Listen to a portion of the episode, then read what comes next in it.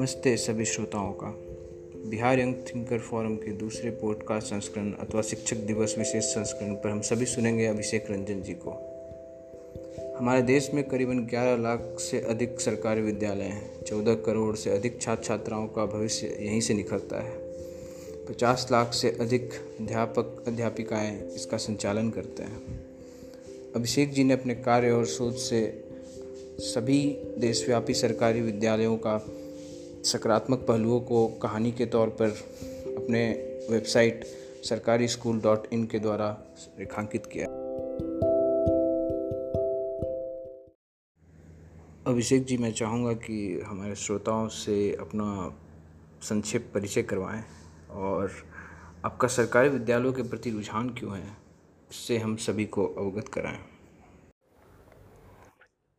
एक गांव का किसान का बेटा हूँ। अभिषेक रंजन मेरा नाम है और मैं हूँ मूलतः वैशाली बिहार का रहने वाला। शुरुआती पढ़ाई लिखाई मेरी 10वीं तक गांव में ही हुई और उसके बाद की शिक्षा थोड़ा गांव में, फिर उसके बाद मुजफ़्फ़रपुर में, फिर दिल्ली विश्वविद्यालय से मैंने LLB की पढ़ाई की। इसके अलावा मेरा सोशियोलॉजी और जर्नलिज्म में भी मास्टर्स है। BHU से मुझे जनरल स्टडीज़ में डिप्लोमा करने का मौका मिला और पढ़ना लिखना बहुत पसंद है शुरुआत से ही।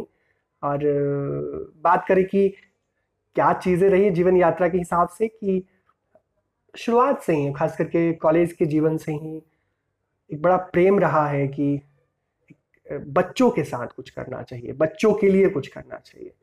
तो अगर आप मेरी जीवन यात्रा देखेंगे तो शायद ही पिछला 15 साल का अगर जर्नी देखेंगे तो आपको हमेशा हमारे लाइफ में एक विषय तो ज़रूर देखेंगे कि वो बच्चा कहीं ना कहीं रहा है, स्टूडेंट चाइल्ड रहा है।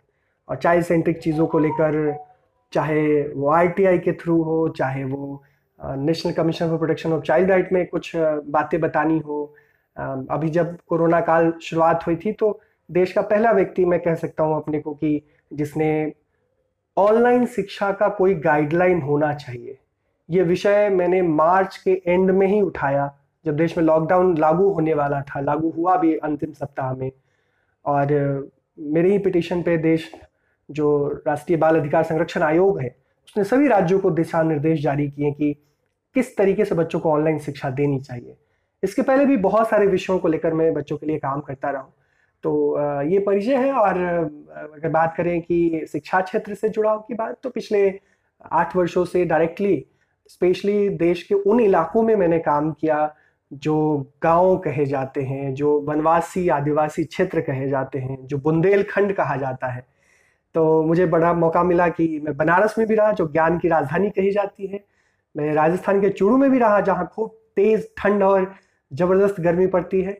मुझे बुंदेलखंड के दमोह में भी रहने का मौका मिला, मुझे वनवासी जिला बरवानी में भी रहने का मौका मिला और मुझे अररिया में भी रहने का मौका मिला बिहार का, जहाँ पे खूब बाढ़ आती है। तो ऐसे अलग अलग क्षेत्रों में रहने का मौका मिला। कई तरह के कामों के सिलसिले में मैं बाहर के क्षेत्रों में भी लगातार मैं भ्रमण करते जाता रहा। तो इस वजह से मेरा सरकारी स्कूलों के साथ, बच्चों के साथ एक कनेक्शन मिला है। सरकारी स्कूल के प्रति रुझान की बात अगर करें तो रुझान होने की वजह केवल 2 है। पहली वजह है कि मैं खुद सरकारी स्कूल का पढ़ा हुआ विद्यार्थी हूँ और मुझे हमेशा प्राउड फील होता है कि मैं सरकारी स्कूल से ही पढ़ा हूँ। मेरे पिताजी के पास उतने पैसे नहीं थे कि वो मुझे किसी प्राइवेट स्कूल में या किसी बड़े स्कूल में भेजते, तो मैं उसी सरकारी स्कूल से पढ़ा हूँ। वहीं के शिक्षकों ने मुझे पढ़ाया है। मुझे और कुछ याद हो ना हो, लेकिन मुझे इतना ज़रूर याद है कि मेरे शिक्षकों ने मेरा हौसला अफजाई की, उन्हें हमेशा उन्होंने प्रोत्साहित किया। संसाधनों के अभाव को जीवन यात्रा में कभी बाधा नहीं बनने देना, ये उनका भाव जो है हमारे जीवन का एक बड़ा मंत्र रहा। और कोई विशेष उपलब्धि तो नहीं हासिल कर पाए हैं अभी तक वैसा, लेकिन मैं कह सकता हूं कि मैं जीवन में जो कुछ भी अभी तक की जीवन यात्रा रही है, वो कभी भी सपने में, जो एक गाँव का अभिषेक था, वो कभी सोच नहीं सकता था कि वैसा कुछ होगा। और एक हमेशा लगता रहा है कि सरकारी स्कूलों को देश में एक सम्मान के नज़र से देखना चाहिए। सरकारी स्कूल को इसलिए सम्मान के नज़र से देखना चाहिए क्योंकि देश में जो अभी सरकारी शिक्षा में 2/3 बच्चे ऐसे हैं जो अगर सरकारी शिक्षा ना हो तो शायद उनकी शिक्षा पूरी नहीं हो पाएगी। और आज भी अगर ओवरऑल एजुकेशन सिस्टम की बात करें तो ओवरऑल एजुकेशन सिस्टम में सबसे बड़ा हिस्सा आज भी सरकारी स्कूल में पढ़ने वाले बच्चों का है, लेकिन सरकारी स्कूलों को बड़ा निगेटिव एक विलेन के तौर पे देखा जाता है सोसाइटी में। शिक्षकों का कोई सम्मान, मतलब सम्मान में बहुत कमी आई है। हो सकता है ये दो तरफा गलती होगी, लेकिन इसका मतलब ये नहीं कि एक इंस्टीट्यूशन का एक मान घट जाए, खत्म हो जाए, उस पर शक हो और वो संस्था जो है उसके सम्मान को हमेशा ठेस पहुंचाने की बातें हो। तो सरकारी स्कूलों के साथ काम करने के पीछे हमेशा यही मंशा रही कि हमें कुछ इस सम्मान को बढ़ाने वाला काम करना चाहिए, कुछ ऐसा काम करना चाहिए जिससे हम शायद हमारे काम से अगर दो चार शिक्षकों के जीवन में भी कोई रचनात्मक बदलाव आते हैं तो खुशी होगी। तो इस वजह से मेरा सरकारी स्कूलों के प्रति एक प्रेम है और मैं काम करता हूँ। जीवन में बहुत सारे ऑप्शन आए, लेकिन मैंने कभी भी शिक्षा के रास्ते को नहीं छोड़ा और उसको जारी रखा। आपके वेबसाइट और यूट्यूब पर आपका लेखन और वीडियो कॉन्फ्रेंसिंग देखा है मैंने। आप देश के विभिन्न क्षेत्र के शिक्षकों के कहानियाँ, उनकी उपलब्धियों को रेखांकित करते हैं। ये मतलब आप कैसे करते हैं? ये आप देश भर में काम किया है मैंने, देश भर के बहुत सारे शिक्षकों के साथ मेरा मिलना जुलना हमेशा लगा रहता है। आप यकीन नहीं करेंगे, मैं कई बार छुट्टियों में कहीं घूमने की बजाय मैं शिक्षकों से मिलने चला जाता था। अभी भी मैं कहीं जाता हूँ घूमने तो मैं वहाँ पे कोशिश करता हूँ कि क्या किसी स्कूल से मिल सकते हैं, क्या किसी वहाँ के शिक्षक से मिल सकते हैं, क्या कोई वहाँ के विद्यार्थियों से बातचीत हो सकती है क्या। तो ये हमारा एक नेचर है और इस वजह से देश के हर हिस्से में मैं प्राउडली बोल सकता हूँ कि देश के हर हिस्से में ऐसे कुछ शिक्षकों को जानता हूँ जो बहुत ही रचनात्मक काम करें, बहुत क्रिएटिवली इंगेज्ड हैं अपने स्कूल में, अपने बच्चों के लिए कमिटेड हैं और बहुत इंस्पायरिंग वर्क कर रहे हैं। तो मुझे हो जाता है, लगाव हो जाता है उनसे, एक अपनापन सा हो जाता है। और हमने सोचा कि हमारे शिक्षक जो इतना अच्छा काम कर रहे हैं तो ज्ञान बांटने के लिए तो पूरी दुनिया उन्हें बुलाती है, पूरी दुनिया उनको आमंत्रित कर रही है। हम ऐसे शिक्षकों को बुलाएं जो अपने स्कूलों में काम करें, उनका अनुभव बांटने के लिए बुलाएं। और अनुभव शेयरिंग करने से लोगों को प्रेरणा मिलती है, लोगों को आइडिया मिलता है। तो ये काम हम कर रहे हैं और मुझे बहुत खुशी है कि ऐसा काम कर पाते हैं। बस इसलिए कर पाते हैं क्योंकि लगातार सरकारी शिक्षा से जुड़ा हुआ हूँ, ज़मीनी चीज़ों के प्रति एक लगाव है, अच्छी चीज़ों को खोजने की प्रवृत्ति है और ईश्वर ने मुझे ऐसे लोगों के साथ सत्संग करने का मौका दिया जो अच्छा काम करते हैं और अच्छे लोगों के संपर्क में रहते हैं। तो उनसे, उनकी वजह से भी बहुत सारे अच्छे शिक्षकों के संपर्क में आता हूँ। तो इसी वजह से और लगातार हमने सरकारी स्कूल .in के माध्यम से ढेर सारे शिक्षकों की कहानियाँ लाने की कोशिश की है। हम आने वाले समय में बहुत सारे शिक्षकों की कहानी लाने की कोशिश करेंगे ताकि समाज में एक प्रेरणा का विषय बने और कोई, जैसे ही कोई बोले कि सरकारी स्कूल तो बेकार है, बर्बाद है, वहाँ पे कुछ नहीं होता, और लोग कहीं पे अच्छी बिल्डिंग को ही सरकारी स्कूल का नमूना मानते हो, आदर्श मानते हो, लेकिन काम करने वाले कर्मवीरों की बातें कैसे लाएं, वो हम कोशिश कर रहे हैं। और उसी की कोशिश का नतीजा है कि सरकारी स्कूल .in नाम की एक इनिशिएटिव फरवरी 2019 में स्टार्ट हुई और आज बहुत सारे शिक्षकों की बातें अपने प्लेटफॉर्म पर लाने में सफल रही। आपने बहुत सारे ज़मीनी काम किए हैं। मैं चाहूँगा कि हम सब से आप कुछ अपने महत्वपूर्ण कार्यों को साझा करें।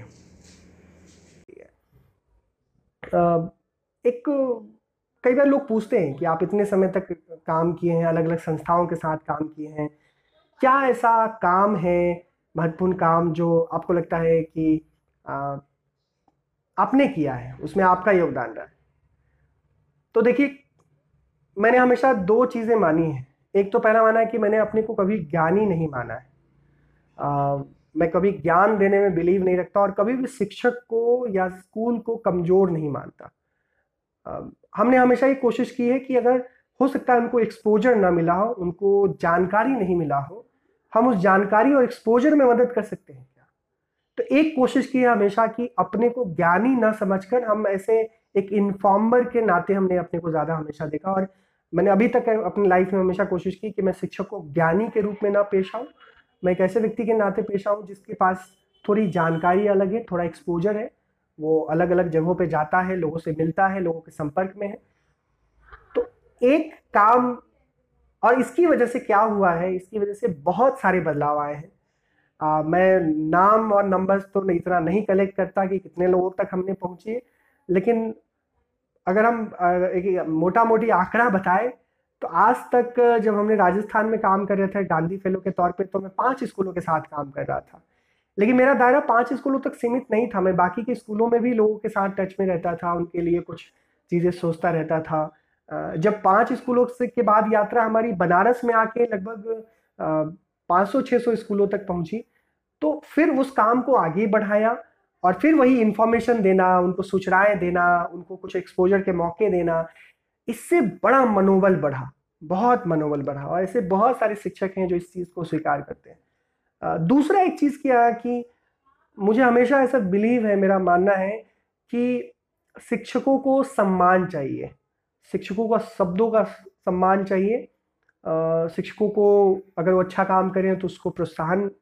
करना चाहिए, उन्हें ऐसा फील कराना चाहिए कि हम आपके सहयोगी हैं, हम आपके सहयोग के लिए तैयार हैं, कभी आप कमज़ोर होंगे तो आप हमें याद करिएगा, कहीं आपको लगे कि हम कहीं काम आ सकते हैं तो ज़रूर याद करिएगा, भले ही हम मदद न कर पाए लेकिन आपका हौसला नहीं गिरने देंगे।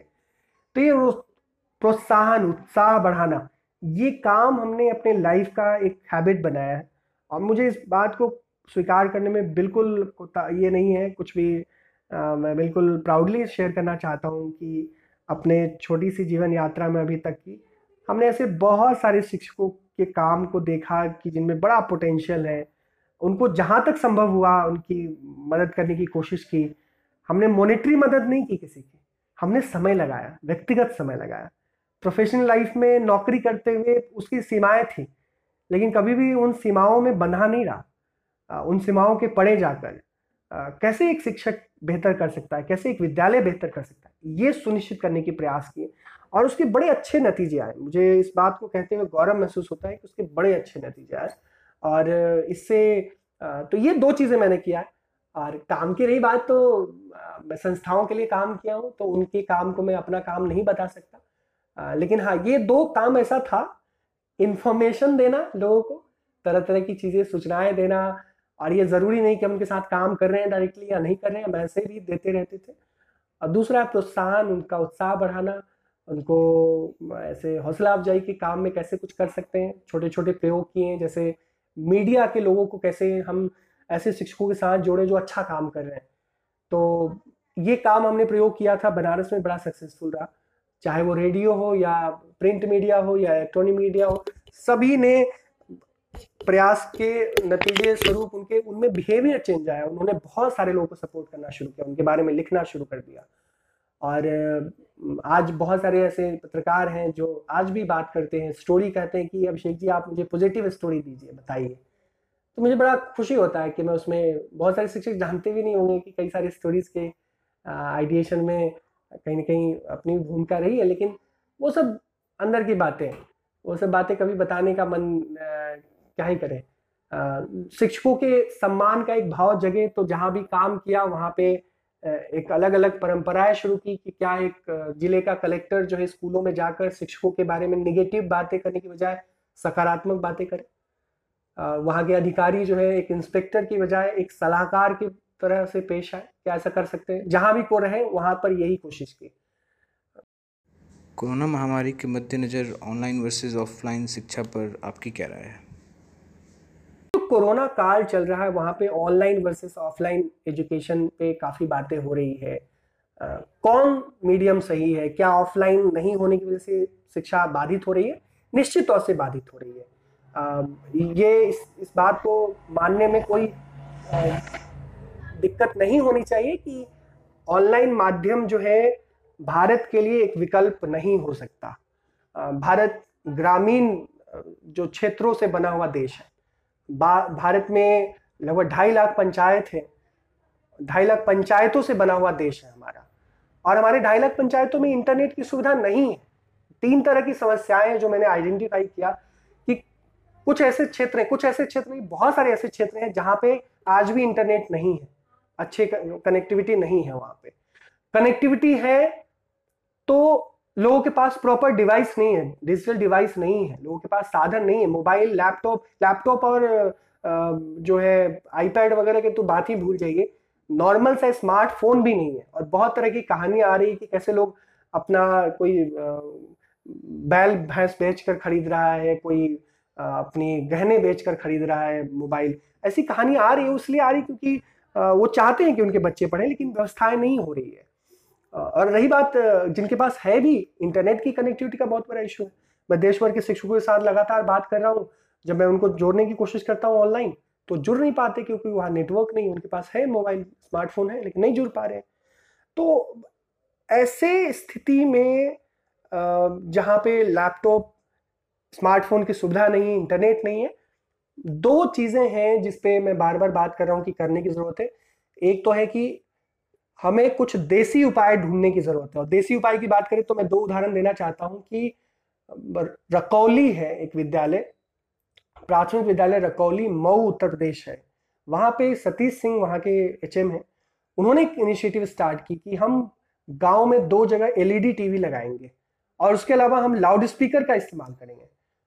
वो LED TV के थ्रू और लाउड स्पीकर के थ्रू एक नियत एक फिक्स टाइम पे बच्चे कहानियां सुनाएंगे, बच्चों को एक LED TV के माध्यम से कुछ विजुअल्स, ऑडियो विजुअल्स के माध्यम से पढ़ाया जाएगा और लोकल वॉलेंटियर्स आगे आके उनको पढ़ाने का काम करेंगे। ये बहुत अच्छा काम चल रहा है। जौनपुर में, उत्तर प्रदेश में जौनपुर में, वहां पे एक सिकरारा ब्लॉक है।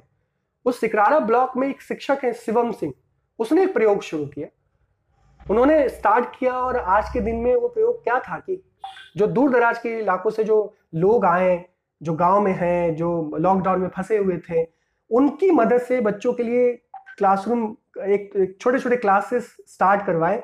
और उस क्लासेस का इतना असर हो रहा है कि आज वो मॉडल, पहले तो वो सिकरारा ब्लॉक में गया 20 स्कूलों में, वहाँ के BO हैं प्रदीप जी, उन्होंने, राजीव जी, उन्होंने इसको ले गए आगे। और फिर अभी कलेक्टर ने, अभी जस्ट वहाँ के जौनपुर जिला अधिकारी ने 18 अगस्त को ही पूरे जिले में इस कार्यक्रम को लागू करने की घोषणा की। तो कितना बड़ा कदम है। उसी तरह से एक विजय शर्मा है छत्तीसगढ़ में, उन्होंने कोरोना के काल में मंदिर को अपना जगह बनाया और कहा कि हम यहीं पे बैठ के बच्चों को पढ़ाएंगे लाउड स्पीकर के माध्यम से, सोशल डिस्टेंसिंग का पालन करते हुए।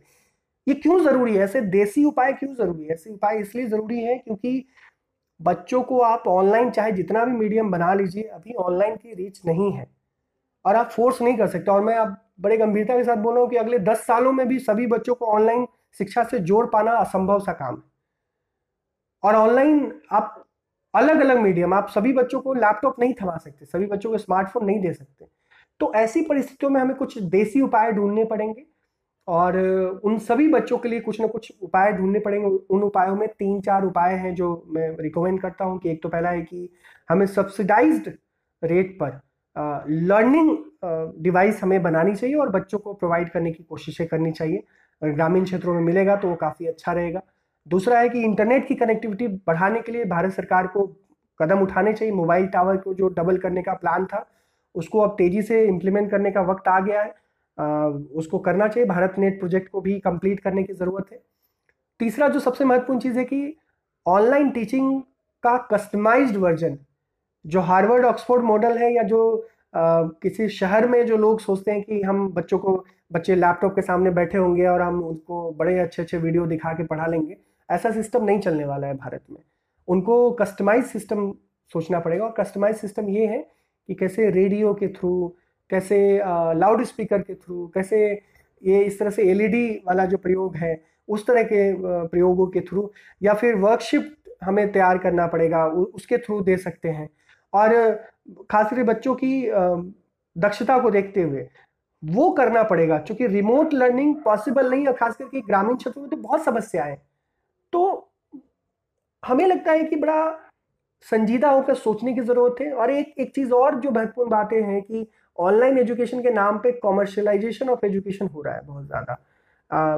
निजी एजेंसियां जो हैं वो, जो प्राइवेट NGOs वगैरह हैं, वो इस ऑनलाइन टीचिंग का दुरुपयोग कर रहे हैं। वो ऐसा कंटेंट क्रिएट कर रहे हैं जो इंटरटेनमेंट पर्पज़ के लिए है, जो बहुत ज़्यादा बच्चों को इंगेज करने के लिए है, लेकिन लर्निंग कई बार उसमें मिसिंग रहता है। बच्चों के साइकोलॉजी का भी उसमें बहुत ज़्यादा ध्यान नहीं रखा जाता है। तो मुझे लगता है कि भारत में ऑनलाइन लर्निंग को लेकर एक अलग से एक संस्था बनाने की ज़रूरत है जो ऑनलाइन कंटेंट को क्रिएट करे। भारत इतना बड़ा देश है, भारत, ये शर्म की बात है कि भारत में हमारी सरकारी संस्थाएं जो हैं अभी बच्चों के हिसाब से लर्निंग कंटेंट प्रोवाइड करा पाने में सक्षम नहीं थी जब लॉकडाउन शुरुआत हुआ। ये इस चीज़ को ठीक करने की ज़रूरत है। और शर्म की बात इसलिए बोल रहे हैं क्योंकि देश इतना बड़ा है, देश में विजनरी बहुत सारे लोग हैं, लोग बहुत सारे काम कर रहे हैं, लेकिन उस दिशा में हम बहुत ज़्यादा आगे नहीं बढ़ पाए और इसकी वजह से प्राइवेट एजेंसीज के हम वीडियोस यूज़ कर रहे हैं। हम क्यों कर रहे हैं उसको? हमारे शिक्षक कितना काबिल हैं, इतना अच्छे हैं, वो कर उनके वीडियोस को इस्तेमाल करना चाहिए। तो ये भी बहुत ज़रूरी है कि और साथ ही साथ में शिक्षकों को तैयार करने की ज़रूरत है, उनको इनेबल करने की ज़रूरत है। हमारे शिक्षकों को चाहे वो खुद से हो या फिर सरकार मदद करे, उनको टेक्नोलॉजी की जानकारी होनी चाहिए और ये कर भी रहे हैं। बहुत अच्छा प्रयास चल रहा है, देश भर में वेबिनार, सेमिनार बहुत तरह के ऑनलाइन चले हैं और इसकी वजह से जो तकनीकी जो जागरूकता है वो बढ़ी है। तो मुझे काफ़ी होपफुल हूँ, मैं निराश नहीं हूँ। इस कोरोना ने बहुत कुछ सिखाया और टेक्नोलॉजी के साथ ही हमें जीना पड़ेगा। क्लासरूम और ऑनलाइन इन दोनों शिक्षा का मिक्सचर होगा तभी हमारे बच्चे पढ़ पाए। आपके अनुभव से आपको क्या लगता है कि हमें शिक्षा प्रणाली में कहाँ बदलाव लाने की ज़रूरत है? शिक्षा प्रणाली की जब भी बात होती है तो बहुत बड़ी बड़ी बातें हम करने लगते हैं। बड़ी बड़ी बातें करने की ज़रूरत नहीं है। शिक्षा में मैं हमेशा देखता हूँ 3 महत्वपूर्ण विषय में मानता हूँ। एक पहला विषय मानता हूँ कि जिस शिक्षा को आप देने की बात करें उसके लिए आधारभूत रिसोर्सेज जो होता है, बेसिक रिसोर्सेज हैं, वो होना ही चाहिए। अब वो समय चला गया जब कभी भी बच्चे अपने घर से बोरी लेकर जाते थे, पढ़ते थे। अब सब जो है सोशल स्टेटस से चीज़ों को आइडेंटिफाई करते हैं। वो नहीं चाहते, आज के बच्चे नहीं चाहते कि वो बोरी लेकर जाएं घर से और नीचे ज़मीन पे बैठें। तो एक तो है कि रिसोर्सेस हमें मुहैया कराना होगा और मुझे बहुत खुशी है इस बात को बताते कि उत्तर प्रदेश सरकार ने, जो देश का बहुत बड़ा राज्य है, उसने अपने 1 लाख से ज़्यादा स्कूलों का कायाकल्प किया है और रिसोर्सफुल बनाने की कोशिशें की है। आप रिसोर्सफुल बनाने की बात में आप दिल्ली को मॉडल नहीं मान सकते क्योंकि उनके पास 1,000 स्कूल है, उनके पास बहुत पैसे हैं। दिल्ली के स्कूल पहले भी बहुत बेटर थे, लेकिन मैं बात कर रहा हूँ देश के बाकी हिस्सों की, खास करके हिंदी पट्टी के जो राज्य हैं उनकी बात कर रहा हूँ। वहाँ पे रिसोर्सेज की बहुत कमी है। बहुत सारे स्कूलों में आज भी बाउंड्री वॉल नहीं है। प्राइमरी स्कूलों में बहुत कम स्कूल है जहाँ पे इलेक्ट्रिसिटी के कनेक्शन है। बहुत दिक्कतें हैं वहाँ पर। तो इन दिक्कतों को दूर करने की कोशिशें होनी चाहिए। केंद्र सरकार ने कई तरह के कदम भी उठाए, खास करके मैं बात करूं कि लाइब्रेरी की सुविधा देना हो या फिर स्पोर्ट्स के लिए पैसे देना हो या ऐसे बच्चों की सामान्य ज़रूरतों को पूरा कर सके स्कूल, इसके लिए उनके ग्रांट में बढ़ोतरी की बात हो समग्र शिक्षा के तहत। जो पिछड़े हुए जिले हैं उनके लिए आकांक्षी जिला की शुरुआत करना हो, एस्पिरेशनल डिस्ट्रिक्ट प्रोग्राम की शुरुआत हो। ऐसे बहुत सारे कदम उठाए गए हैं, लेकिन मुझे आज भी लगता है कि नीतिगत चीज़ों से चीज़ें बदलेगी, लेकिन नीति वहीं तक है जहाँ पे सारी व्यवस्थाएं बनी हुई है, जहाँ पे ना तो बच्चों के पढ़ने के लिए कोई व्यवस्थाएं हैं, ना उनको अच्छा थे। एक ही क्लासरूम में 60 बच्चे, 80 बच्चे, 100 बच्चे पढ़ रहे हैं, जहाँ पे 250-300 बच्चे और वहाँ पे केवल 4-5 शिक्षक हैं। क्या आप शिक्षा व्यवस्था की बात करेंगे? तो रिसोर्सफुल बनाने की ज़रूरत है। अभी भी प्राइमरी एजुकेशन में अप्रॉक्स 9 लाख शिक्षक के पद खाली हैं, उसको भरने की ज़रूरत है। देश में हायर एजुकेशन के जो हम हमेशा कहते हैं कि बच्चे बहुत ड्रॉप आउट हो जा रहे हैं, तो हमारे पास संसाधन ही नहीं है। आप देखेंगे आंकड़ों की बात करें तो देश भर में आप प्राइमरी, अपर प्राइमरी स्कूलों की संख्या देखिए और देश में हाई स्कूलों की संख्या देखिए। हाई स्कूल की संख्या बहुत कम है। तो भाई हाई स्कूल की संख्या कम रखोगे तो बच्चे कैसे पढ़ेंगे, आगे कैसे जाएंगे? दूर दूर जाना होता है, आज भी बच्चों को बहुत दूर जाना होता है। अभी बिहार सरकार ने एक कदम उठाया, मैं इसकी सराहना करता हूँ कि हर पंचायत में एक हाई स्कूल की व्यवस्था होगी। ये इसके होने से बहुत अच्छा असर होगा। लेकिन आज भी बहुत ऐसे इलाके हैं जहाँ पे बहुत दूर दराज में है। आप रिमोट एरियाज़ में, खासकर ट्राइबल एरियाज़ में चले जाएंगे तो बच्चे ड्रॉप आउट हो जाते हैं बड़ी भारी संख्या में। तो रिसोर्स का होना बहुत ज़रूरत है। रिसोर्स में चाहे वो भौतिक संसाधन हो, चाहे शिक्षकों की नियुक्ति का मसला हो, या फिर बच्चों को छत मिले, अच्छी सुविधाएँ मिलें, इसकी बात करता हूँ। दूसरी जो सबसे महत्वपूर्ण चीज़ है कि जब हम बात करते हैं स्कूल बेहतर बने, तो स्कूल में समाज की ऑनरशिप बढ़ानी पड़ेगी। चाहे जितना भी आप कानून बना लीजिए, अगर एक समाज अपने विद्यालय से कटा हुआ है तो स्कूल कभी भी प्रगति नहीं कर सकता। और मुझे एक बहुत ही नकारात्मक ट्रेंड पूरे देश में नज़र आ रहा है कि सरकारी स्कूलों से समाज कट गया है। और मैं इसमें सारे स्कूलों की बात नहीं कर रहा हूँ, लेकिन मैंने जो ट्रेंड देखा है कि सरकारी स्कूलों के साथ जो समाज का एक संबंध होना चाहिए जिस तरह का, उस तरह का संबंध अभी नहीं है। और ये संबंध अगर बेहतर नहीं होगा तो आप कई बुनियादी चीज़ों की जो दिक्कतें हैं वो उसको नहीं दूर कर सकते, चाहे वो ड्रॉप आउट की समस्या हो, चाहे वो इनरोलमेंट की समस्या हो, चाहे अटेंडेंस का इशू हो, चाहे लर्निंग की बातें हो, लर्निंग आउटकम की बातें हो। समाज में पढ़ा लिखा वर्ग, पड़ोस में पढ़ा लिखा युवा है लेकिन वो बगल के किसी बच्चे की चिंता नहीं कर रहा है, ये कैसा समाज हम बना रहे हैं। एक समय था कि शिक्षा जो है समाज का विषय हुआ करता था, लेकिन वो नहीं है अब आज के दिन में, बहुत गिरावट आई है उस चीज़ में। तो मेरा दूसरा एक विषय है कि संसाधनों से लैस करो, स्कूल को समाज के साथ जोड़ो। जब ये दो चीज़ें हो जाएगी ना, तो ये लर्निंग क्राइसिस के नाम पर जो दुकान खुला हुआ है ना देश में, ढेर सारे एनजीओ का, ढेर सारे ऐसे लोगों का जो गाना गाते रहते हैं कि देश में कुछ हो नहीं रहा है, कई सारे ऐसे संस्थाएं हैं जो पिछले 15 सालों से डेटा निकाल के बताती है कि देश में कुछ हो नहीं रहा है, और वो खुद सारे राज्यों के साथ काम कर रहे हैं, लेकिन वो ये नहीं समझा पाया आज तक कि उनकी वजह से कितनी प्रगति हुई है। तो ये क्यों नहीं हो पा रही? क्यों इसलिए नहीं हो पा रही क्योंकि आप 2-4 बच्चों की प्रतिभा का प्रदर्शन दिखाकर पूरे समाज का बढ़ता हुआ नहीं दिखा सकते। सैंपल सर्वे से देश नहीं आगे बढ़ने वाला। देश में हर व्यक्ति को इनपुट चाहिए, और हर व्यक्ति को इनपुट देने के लिए आपको ये जो ऑनरशिप है वो जब तक नहीं बढ़ेगी तब तक, अदरवाइज ना तो अच्छे हम टीचर्स ट्रेनिंग के कंटेंट की बात करें, कोई दिक्कत नहीं है, हमारे पास ढेर सारे अच्छे कंटेंट हैं। अगर आप योग्य अध्यापकों की बात करें तो मेरा मानना है कि अधिकतर शिक्षक जो हैं बहुत ही क्वालिफाइड है। हो सकता है कुछ शिक्षकों में कुछ कमियां हो, लेकिन ऐसा कोई शिक्षक बहुत रेयरली, कुछ शिक्षक अपवाद स्वरूप हो सकते हैं, नहीं तो सब शिक्षक काबिल है। तो ना तो शिक्षकों की कोई उनकी योग्यता में हम कुछ सवाल उठा सकते हैं। हाँ, शिक्षकों की कमी है, ये तो समस्या है, उसकी वजह से नहीं हो पा रही है। और जो रिसोर्सेज की बातें की, लेकिन रिसोर्सेज के साथ जो हम बुनियादी चीज़ों में उलझे रहते हैं कि किताब कैसा होना चाहिए, गणित और मैथ में क्या पढ़ाना चाहिए, ये सब मैं मानता हूँ कि अभी भारत के लिए सेकेंडरी चीज़ है। पहली चीज़ है कि भैया स्कूल को रिसोर्सफुल बनाओ, दूसरा स्कूल को समाज के साथ जोड़ो। अगर एक स्कूल और समाज का संबंध बेहतर होगा, एक स्कूल रिसोर्सफुल होगा, वो सारा का सारा काम कर लेगा। आप एक स्कूल को रिसोर्सफुल बना के देखिए, और अगर वो काम ना करे तो फिर आप बाकी बातें। नेशनल एजुकेशन पॉलिसी 2020 के बारे में आपकी क्या राय है? बदलाव की बात करें, खास करके राष्ट्रीय शिक्षा नीति के संदर्भ में, तो मुझे 3 चीज़ों के बारे में काफ़ी आशाएं बंधी है। एक तो पहला है कि अर्ली चाइल्डहुड एजुकेशन पर जो जोर दिया गया, उससे देश में बहुत बदलाव आएंगे, उससे बहुत देश आगे बढ़ेगा, ऐसा मेरा मानना है। क्योंकि छोटी अवस्था में बच्चे बहुत तेज़ी से सीखते हैं, और इस नई शिक्षा नीति ने देश में लगभग 26 लाख जो हमारे आंगनवाड़ी, मतलब 13 लाख से ज़्यादा है आंगनवाड़ी कार्यकर्ता और आंगनवाड़ी सेविका उतने ही अनुपात में, तो इन सब की कैपेसिटी बिल्डिंग की बातें करता है। आंगनवाड़ी केंद्र को खेलने कूदने, मनोरंजन का और न्यूट्रिशन का प्रोवाइड करने वाला सेंटर बनाने की बजाय वो सीखने सिखाने का भी सेंटर बनाना चाहता है, और इससे बड़े रचनात्मक बदलाव आएंगे।